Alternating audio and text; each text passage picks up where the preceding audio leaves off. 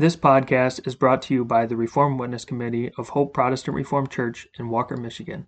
It is our goal to spread our distinct Protestant Reformed views based on the Word of God and the Reformed Confessions. We hope that this message is edifying to you.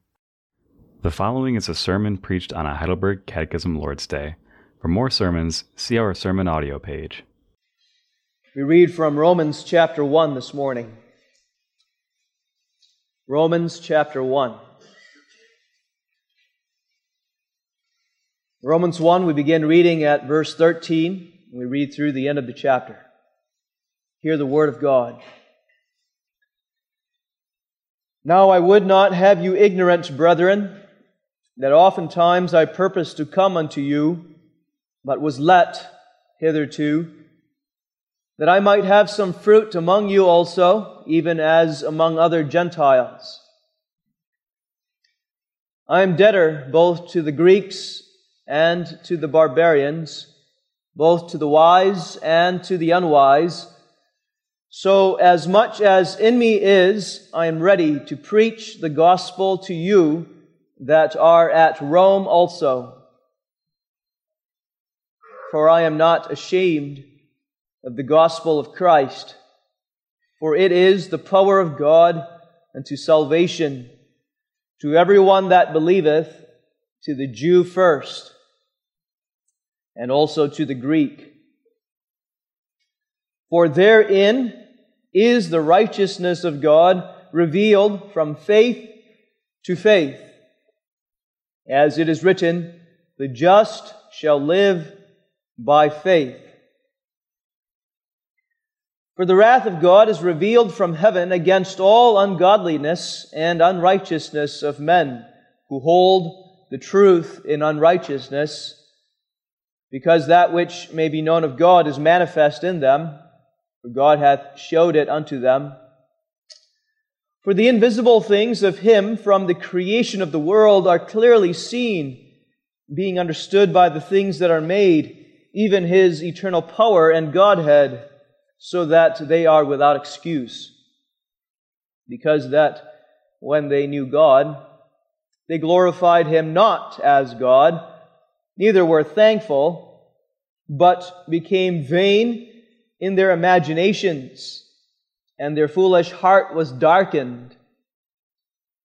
Professing themselves to be wise, they became fools, and changed the glory of the incorruptible God into an image made like to corruptible man, and to birds, and four-footed beasts, and creeping things. Wherefore God also gave them up to uncleanness through the lusts of their own hearts, to dishonor their own bodies between themselves, who changed the truth of God into a lie, and worshipped and served the creature more than the Creator, who is blessed forever. Amen. For this cause God gave them up unto vile affections, for even their women that change the natural use into that which is against nature, and likewise also the men, leaving the natural use of the woman, burned in their lust one toward another. Men with men, working that which is unseemly, and receiving in themselves that recompense of their error which was meet. And even as they did not like to retain God in their knowledge, God gave them over to a reprobate mind to do those things which are not convenient, being filled with all unrighteousness, fornication, wickedness, covetousness, maliciousness, full of envy, murder, debate, deceit, malignity, whisperers, biters, haters of God, despiteful, proud, boasters, inventors of evil things, disobedient to parents, without understanding, covenant breakers, without natural affection, implacable, unmerciful, who knowing the judgment of God, that they which commit such things are worthy of death, not only do the same, but have pleasure in them that do them. We read that far in God's holy word. We turn now to the Heidelberg Catechism, Lord's Day 23, which we can find in the back of the Psalter on page 13. Lord's Day 23. Question 59 asks, "But what doth it profit thee now that thou believest all this?" Answer, "That I am righteous in Christ before God, and an heir of eternal life." How art thou righteous before God? Only by a true faith in Jesus Christ, so that though my conscience accuse me that I have grossly transgressed all the commandments of God and kept none of them, and am still inclined to all evil, notwithstanding God, without any merit of mine, but only of mere grace, grants and imputes to me the perfect satisfaction, righteousness, and holiness of Christ, even so as if I never had, nor committed any sin, yea, as if I had fully accomplished all that obedience which Christ has accomplished for me, inasmuch as I embrace such benefit with a believing heart. Why sayest thou that thou art righteous by faith only? Not that I am acceptable to God on account of the worthiness of my faith, but because only the satisfaction, righteousness, and holiness of Christ is my righteousness before God, and that I cannot receive and apply the same to myself any other way than by faith only. Beloved, in the Lord Jesus Christ, the Heidelberg Catechism brings us back to the heart of the gospel this morning, to the truth of justification by faith alone, or that we are righteous, and that the righteousness of God is imputed unto us by faith alone. The child of God does not tire of hearing this truth, for this is the heart of the gospel. It is the doctrine which is most beloved of the believer. It is the doctrine according to which the church stands or falls.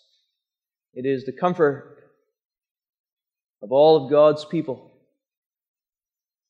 Because it is such an important, beloved doctrine, because it is the comfort of God's people, because it is that doctrine whereby the church stands or falls, Satan, knowing that, never ceases to attack this doctrine of justification by faith alone. Let no one here ever imagine, if one has imagined this before, that we are immune to the attacks of Satan against us regarding this truth of justification. He will bring false teaching. He will bring bored natures. He will bring an indifference so that he might take away from us that which is so important. And so one of the applications that we must hear this morning and must hear again and again is that we must defend, we must guard the church against all kinds of doctrines that would attack every doctrine of God's Word, but especially the heart of the gospel. We must be bold as lions to hold on to this truth of righteousness in Jesus Christ by faith alone. But along with that application, that we must defend and guard this doctrine with all the strength that God gives us, is also all kinds of other applications. You see, the doctrine of justification is not theoretical. It's not something that should remain in the heads of God's people, to be heard on Sunday morning and to be forgotten through their lives in this past week. But it's a very practical part of your life. It ought to be. And that more and more as you grow in faith and the knowledge of Jesus Christ. In Romans chapter 1, verse 17, a verse that we particularly focus on as we consider Lord's Day 23, Paul quotes from the prophet Habakkuk. When he does, he quotes Habakkuk in this way, the end of verse 17, "The just shall live by faith." The just shall live by faith. And Habakkuk means, and Paul means, not merely that you who are righteous will live one day in heaven, shall live in that sense, but it's a prophecy. Is that of God's word which will come to pass in your life. You who are righteous by faith will live your whole life by faith. This is how we live. This is how we live. By a conscious faith which relies upon God alone and His righteousness imputed to us for Jesus' sake. For peace at night, for strength in the morning, for power to fight your besetting sins, for motivation to work, for your study as students, to enjoy rightly your summer break, to live your whole life, or to live by faith in this God who justifies ungodly sinners like you and me. So that though your conscience accuse you that you have grossly transgressed all the commandments of God and kept none of them, and still inclined to all evil, notwithstanding God without any merit of mine, any merit of yours, but merely of grace, grants and imputes to you this righteousness of Jesus Christ. Live in the consciousness of that, beloved. The Catechism brings us to this doctrine at the end of its explanation of the Apostles' Creed.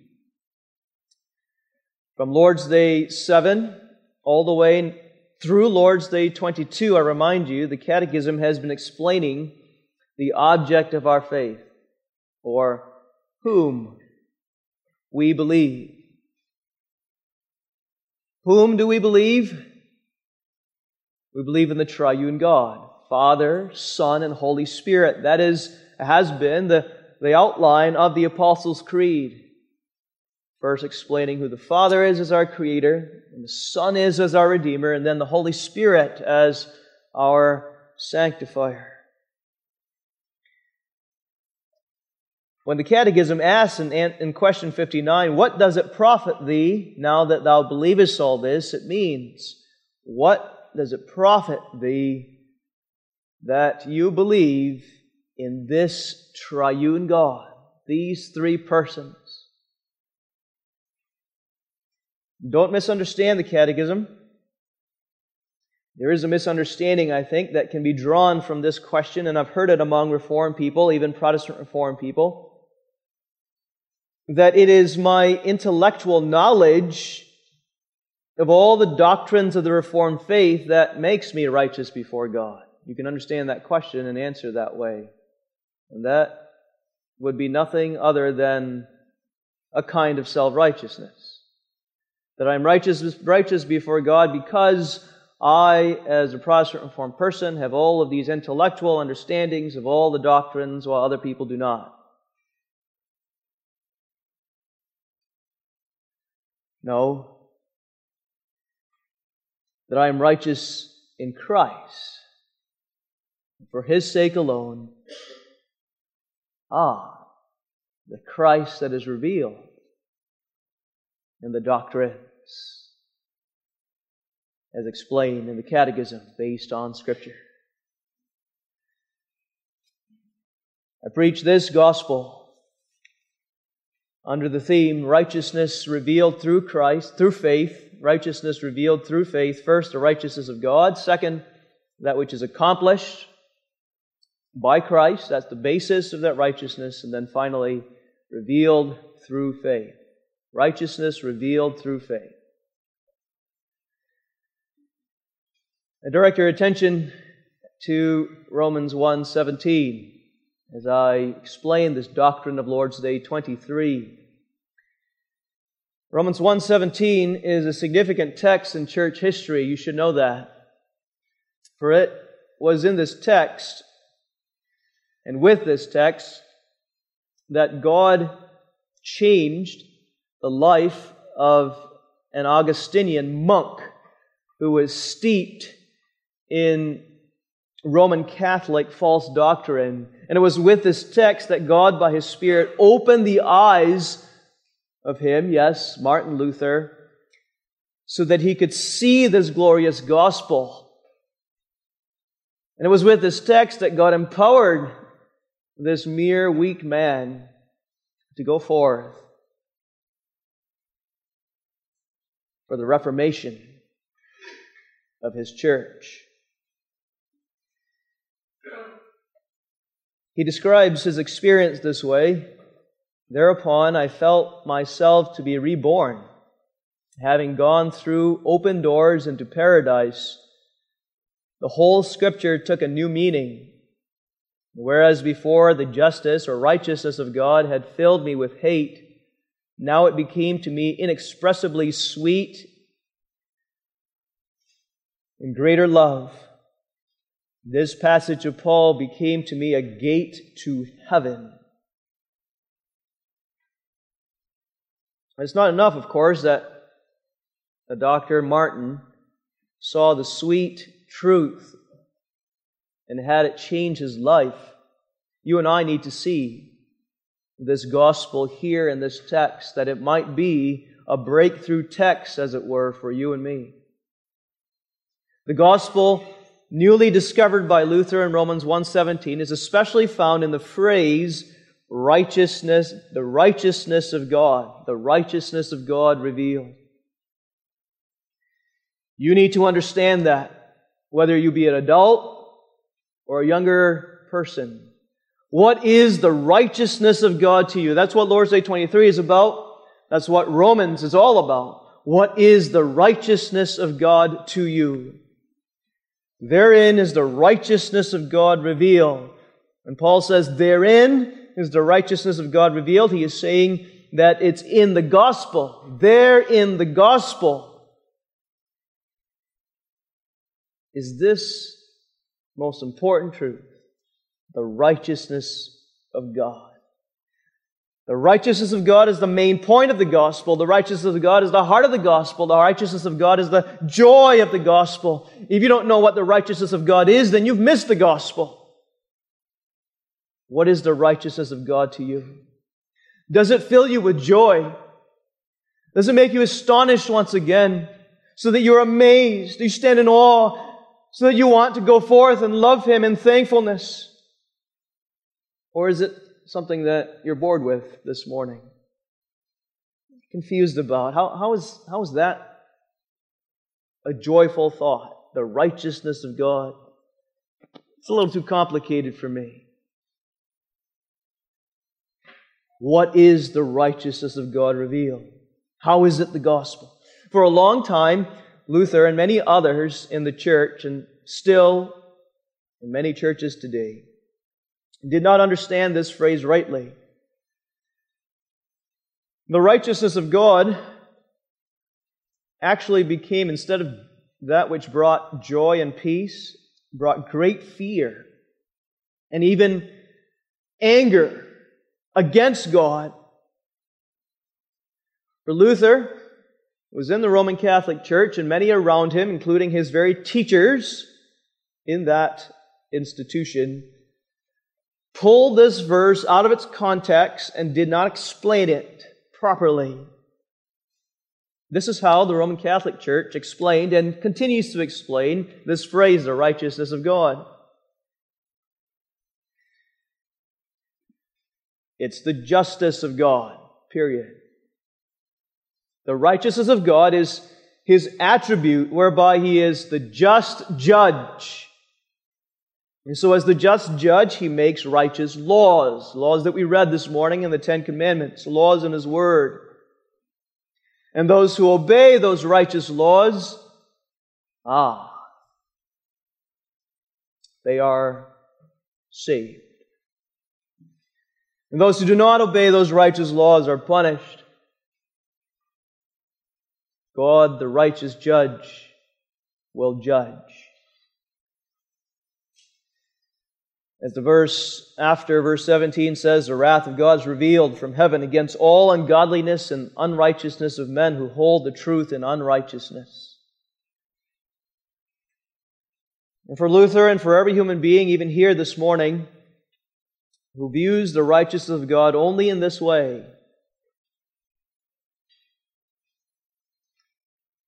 you cannot see the gospel. The righteousness of God to you is a terror, because you know and I know, as Romans 3 verse 10 later on says, there is none righteous. No, not one.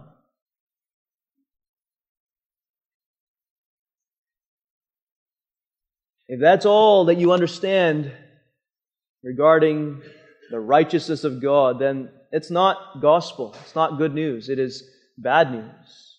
Very bad news for you. This tortured Luther for the longest time. And it tortures many today. What was supposed to be gospel became that which inflicted great distress and depression.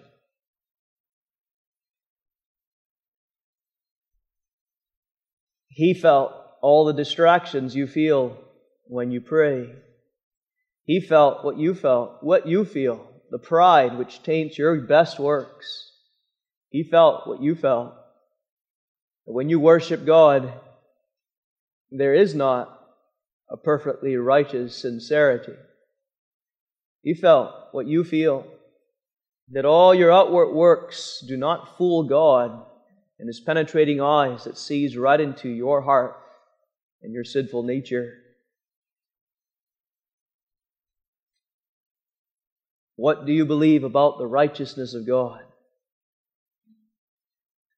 When Paul speaks of the righteousness of God here in Romans 1:17, he is not merely referring to an attribute of God, whereby He is the just judge. But we must understand the righteousness of God as that which He freely imputes to ungodly sinners like you and me. That's gospel. That's what Paul's talking about. That's what the Spirit means here. Only in this way is the righteousness of God good news. Freely imputed to you, the sinner. And that's how the Catechism is explaining the righteousness of God. Answer 60, after asking, how art thou righteous before God? Notice the word notwithstanding. Here we get to the heart of the matter. Notwithstanding God, without any merit of mine, but only of mere grace, grants and imputes to me the perfect satisfaction, righteousness, and holiness of Christ. Notice how the Catechism is clear about how it's free. It's a free gift. You cannot, with your works, get this righteousness of God. It's not this. This is the Roman Catholic teaching, which sometimes sounds Reformed. It's not this, that the Holy Spirit works in you to give you a new man, and then by that new man causes you to produce righteous works. And then after you've produced the righteous works, then God says to you, now you're righteous.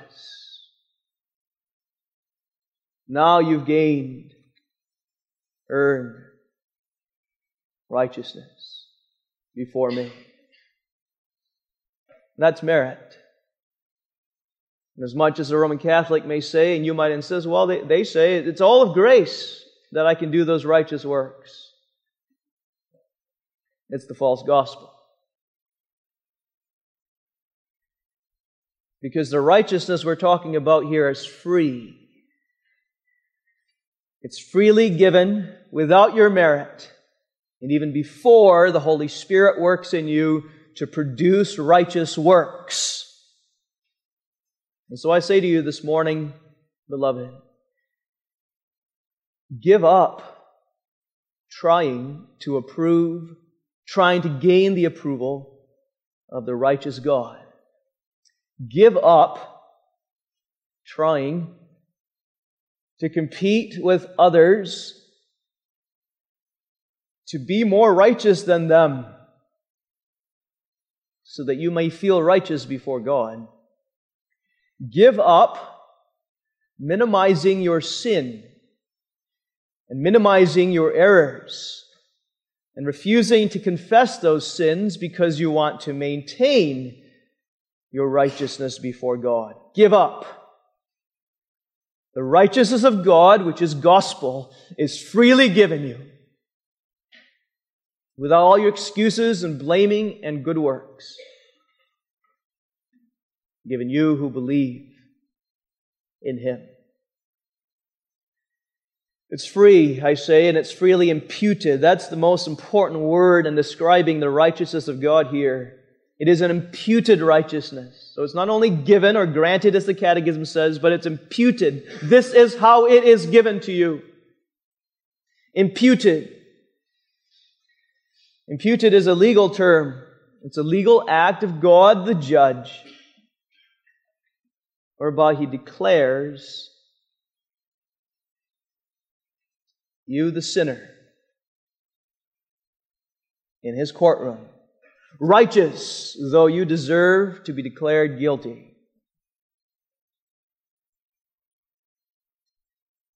He says, astonishingly, this is imputation. I declare you righteous with my righteousness. The righteousness of God. Even though of yourself you are yet ungodly. You must understand the word impute in distinction from the word infuse. The Roman Catholic teaching is that God infuses righteousness into you by His Spirit, thereby causing you to live a righteous life. And only then, after you have lived that righteous life, will He declare you righteous. No! That infusion for righteousness is a false gospel. It's imputation. He declares you as such, just as if you had not committed a single sin. Just as if you have obeyed all of God's commandments while you're still of yourself ungodly. This free imputation of God's righteousness is what we must understand as the gospel. That which Paul is declaring here in Romans 1:17 and throughout the whole book of Romans. That which Lord's Day 23 is teaching, the righteousness of God is that which is freely imputed to puny sinners full of rebellion as we are. To help put it concretely, beloved, perhaps in this past week you were continuing in sin, willful sin. You were on your device watching that which you knew was ungodly.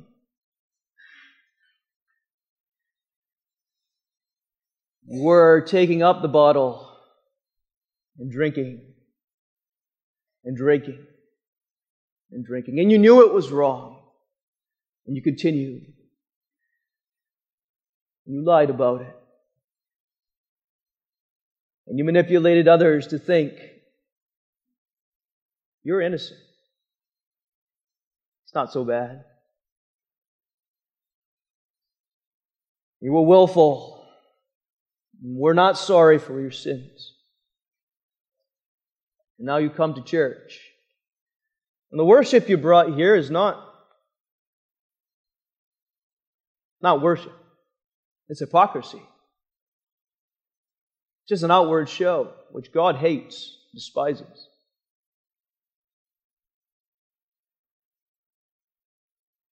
Can you be righteous before God?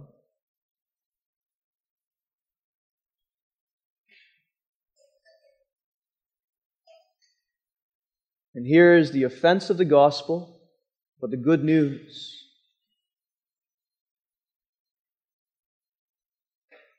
Yes. Yes. To all who repent and believe in Him, the righteousness of God is freely imputed, counted as yours, so that even before you go forth from here, from this worship service, and before you go and try to do something that makes up for your evil works, and you go forth even in the next moment to worship with your heart sincerely, before you improve, you're righteous before God in Jesus Christ. Each one that puts their trust in Him.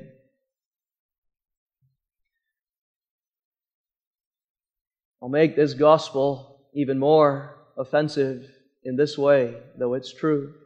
Romans 1 talks about those whom God gave up unto vile affections, for even their women did change the natural use into that which is against nature. Likewise also men, verse 27, leaving the natural use of the woman, burned in their lust one toward another, men with men, working that which is unseemly. And you know what that is talking about. It is talking about the gross sexual sins that go on today in this world. What if someone like that is here present this morning? Can they be righteous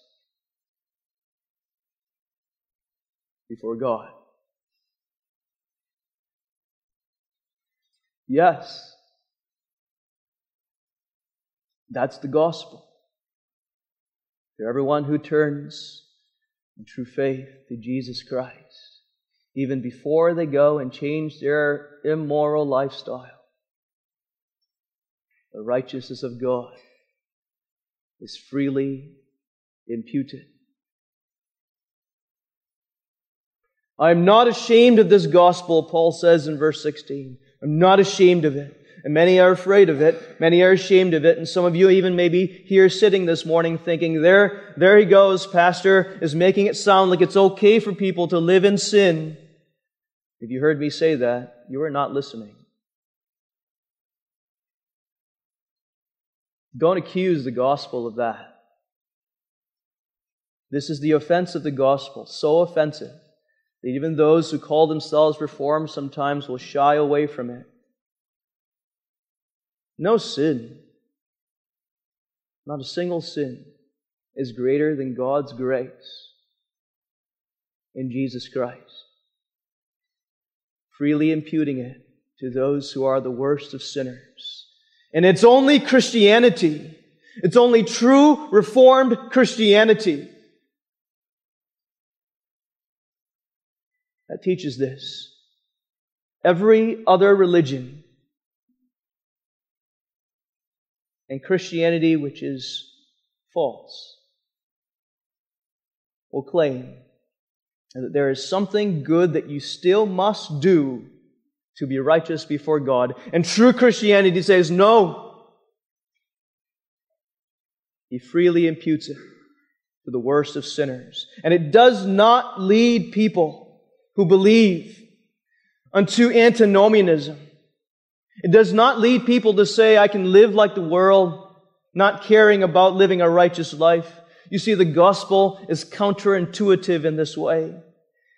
You as sinful humans and I as a sinful human being might imagine at times that in order to get people to live a moral life, in order to get people to forsake their sins and do something right for once, that it somehow must be that I have to manipulate them unto those good works by telling them, do more. Just a little bit to get God's righteousness. But that unbiblical tactic is not powerful. Counterintuitive to the human. What God in His wisdom knows is that this is what is truly powerful. This is what truly changes lives. This is what makes God's people improve. That they know by faith and faith alone. And they're astonished by it. I am righteous before God without a single bit of my own righteousness. He freely judges. His righteousness is my own. And that stirs. That stirs within the heart the child of God into a life of true godliness. This righteousness of God is freely imputed to all of His people on the basis of Christ's accomplished work. Jesus Christ came to accomplish all righteousness in our place.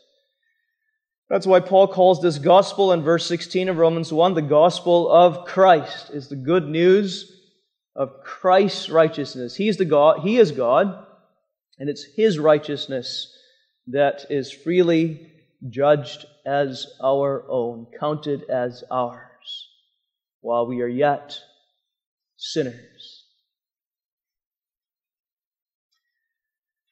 The Catechism says, He imputes to me the perfect satisfaction, righteousness, and holiness of Christ. You see, beloved, this is the only way that God may justly count us as righteous.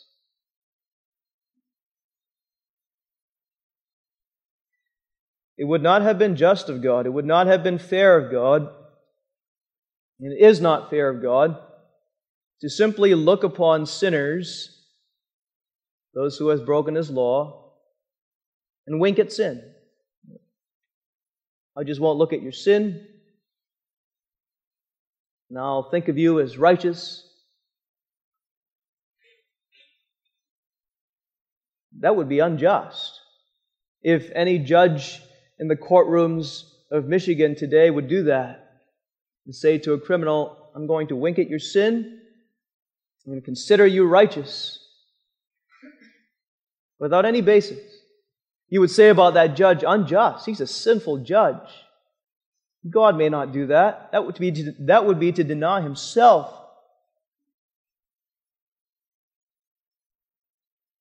And so He did that which was necessary to justly declare us righteous. Don't ever underestimate this work. God Himself, He didn't just send someone. God Himself came and took on Himself our human flesh and blood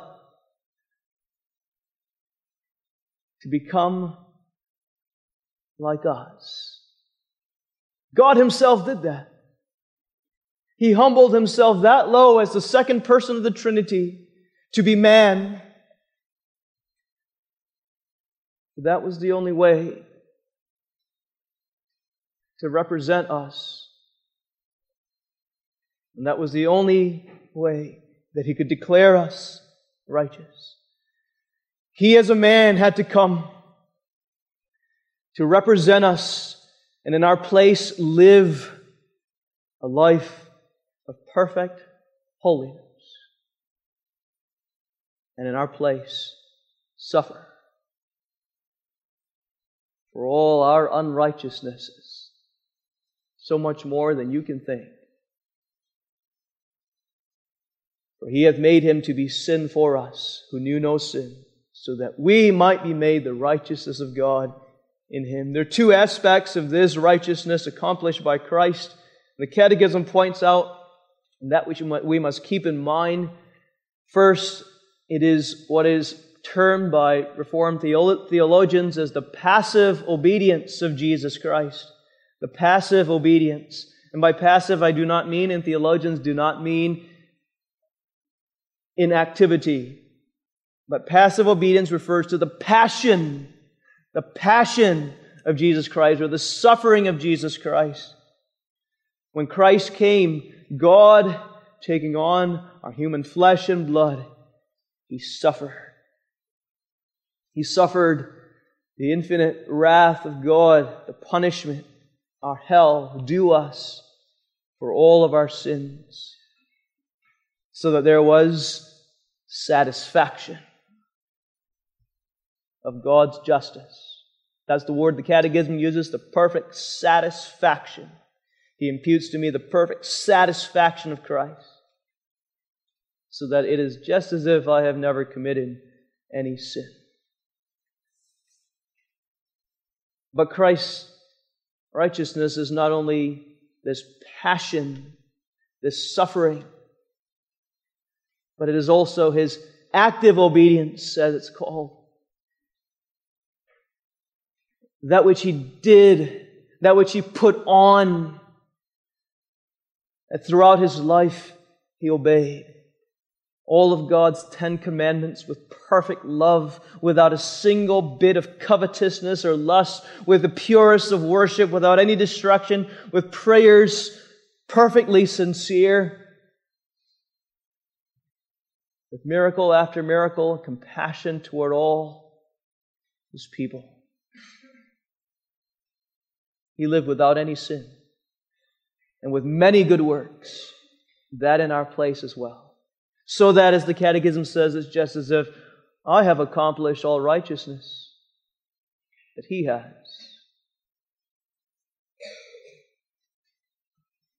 I speak personally, because Paul speaks personally here in Romans 1.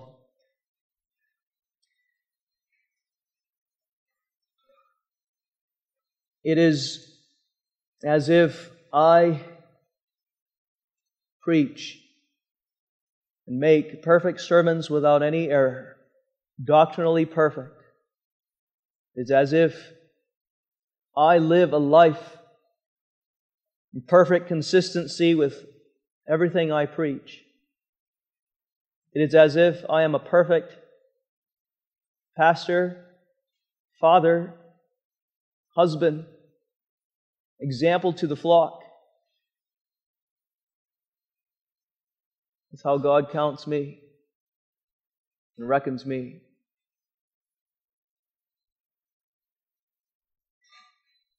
And you, His people.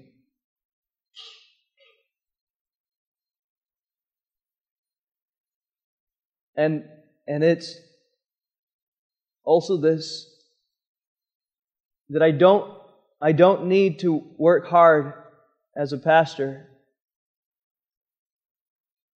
to get this righteousness.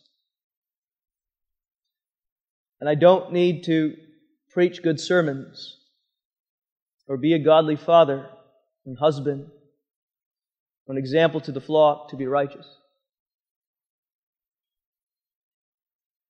because I already am in Christ. And if I am lazy and I fail and I fall into gross sin, I still cannot lose this righteousness.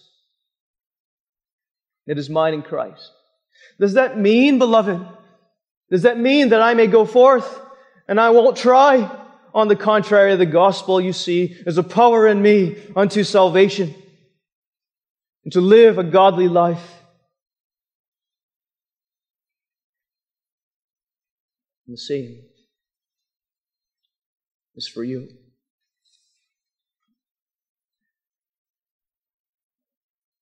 all your sin, already judged as His, and suffered for, completely accomplished,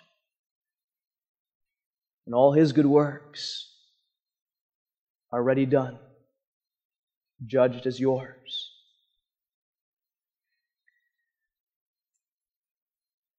This truth of justification, accomplished by Jesus Christ alone, is now revealed through faith. Don't stop listening. This truth of how justification is by faith now, is perhaps the most misunderstood in our circles.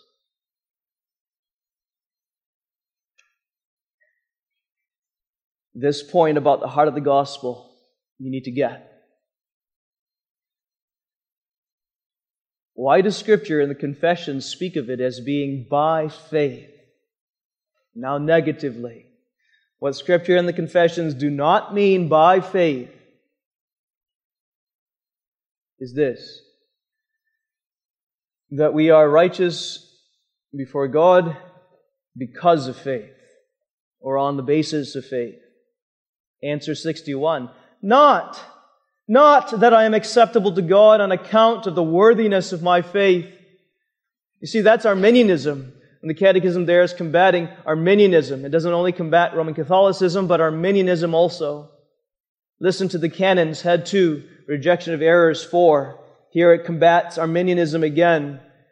God, having revoked the demand of perfect obedience of the law, now regards faith itself and the obedience of faith, although imperfect, as the perfect obedience of the law, and does esteem it worthy of the reward of eternal life through grace. And the Canons call that a new and a strange justification. That's false doctrine as well. It is not this, the Canons is saying, it is not this, the Catechism is saying, that God in the Old Testament once required the law for righteousness before God, and now in the New Testament, because He saw that human beings, well, didn't cut it, He made a lesser requirement and said, all you have to do is believe. And that believe is counted as itself obedience to the law. That's Arminianism. That's justification because of faith. And if justification is because of faith, then your faith displaces Jesus. Then your faith is in faith. You're trusting in your faith.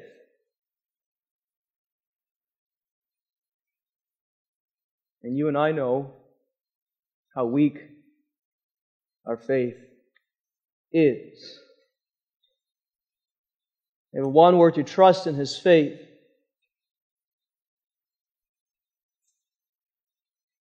one would be constantly wondering, if I have faith, or if my faith is strong enough.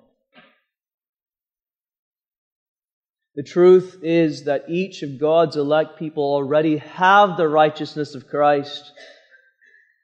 Even this, that from eternity God in His counsel has thought of us as righteous and sent Christ to accomplish righteousness for each of His elect people, for them alone. And then in time, here's the by faith positively. And in time, He reveals that righteousness which is yours through faith. He declares that to your consciousness through faith alone. I cannot receive, the Catechism says, and apply the same to myself any other way than by faith only.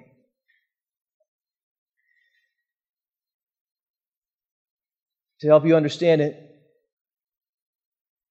realize that it will not do. It will not do for God to freely count you righteous, but keep this gospel in heaven, for Himself and the angels to know, and for you not to know. It will not do for God in heaven to hide this gospel from you,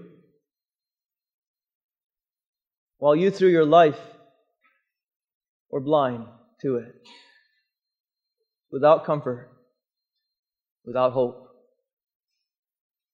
God is too gracious.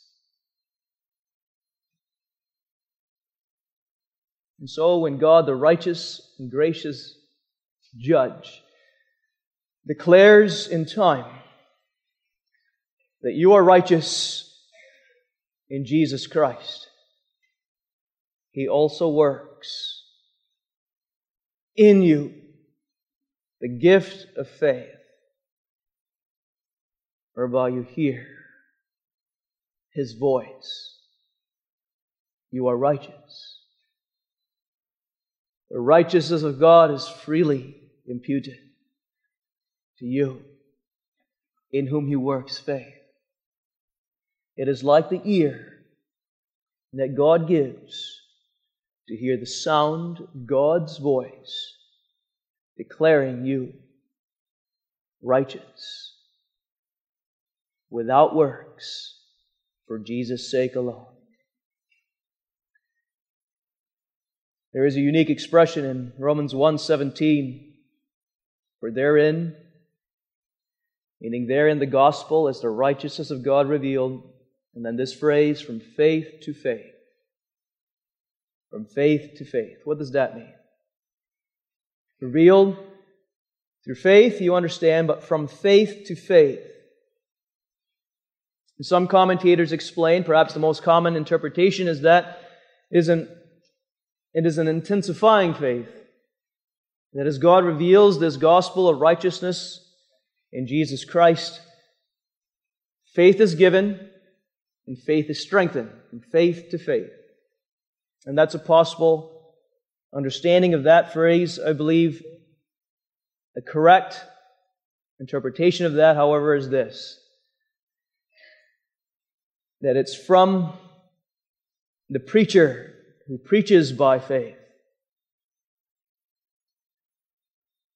to those who hear by faith. Paul is speaking personally here. He's saying, I am not ashamed of the gospel. He knows this gospel experientially himself. He has been converted to Jesus Christ later on in life. He loves this gospel. He knows he is righteous before God without his works, by faith alone. And so out of his faith there comes forth the truth of God's righteousness that he knows personally as his own. And he preaches it, and God's people hear it by faith as well, from faith to faith.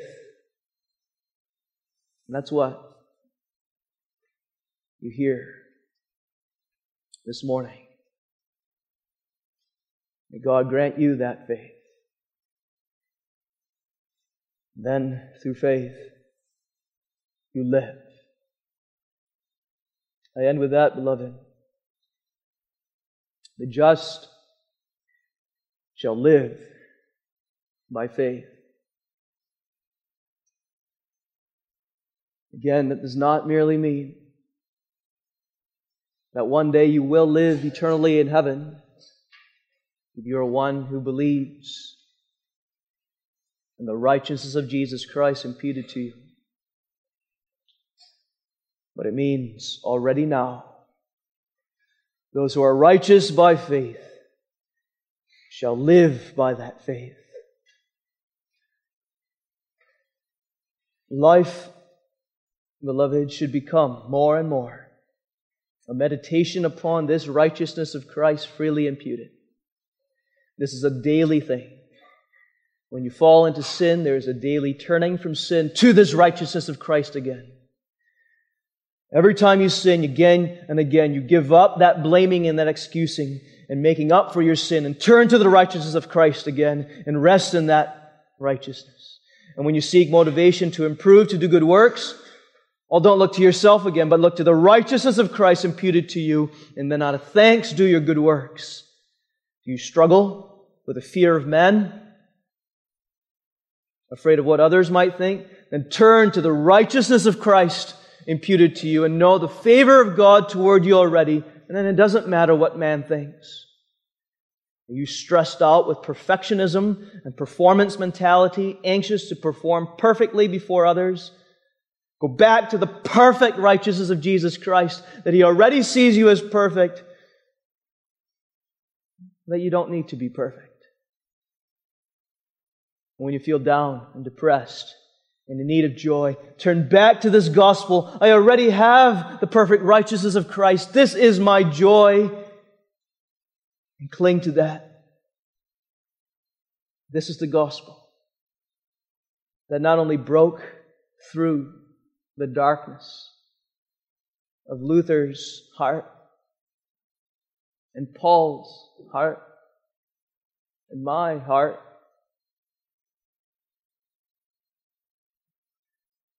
but this is the gospel that is the power of God unto salvation to everyone who believes. Amen. Let's pray. Oh God, we're very conscious of our weakness and our frailty. We live not as we ought by faith. We seek to look for our comfort and our strength in ourselves and our works. And so we pray with Thy Word this morning, focus us not on what we must do, but focus us on what Thou hast done, what Jesus Christ has finished. And let that be, O God, a power within us, so that we live by faith. We confess, O God, that we need Thy Holy Spirit, because the gospel itself cannot have an effect upon our hearts unless Thy Spirit does join each heart to Jesus and does work in each heart that faith to receive and apply. So may Thy Spirit, by His power alone, so work in us. And these things we pray for Jesus' sake. Amen.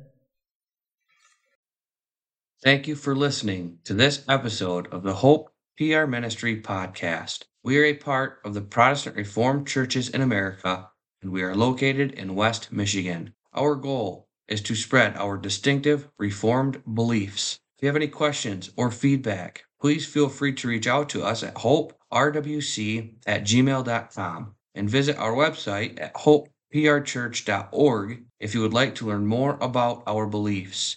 You can also worship with us every Sunday at 9 a.m. and 5 p.m.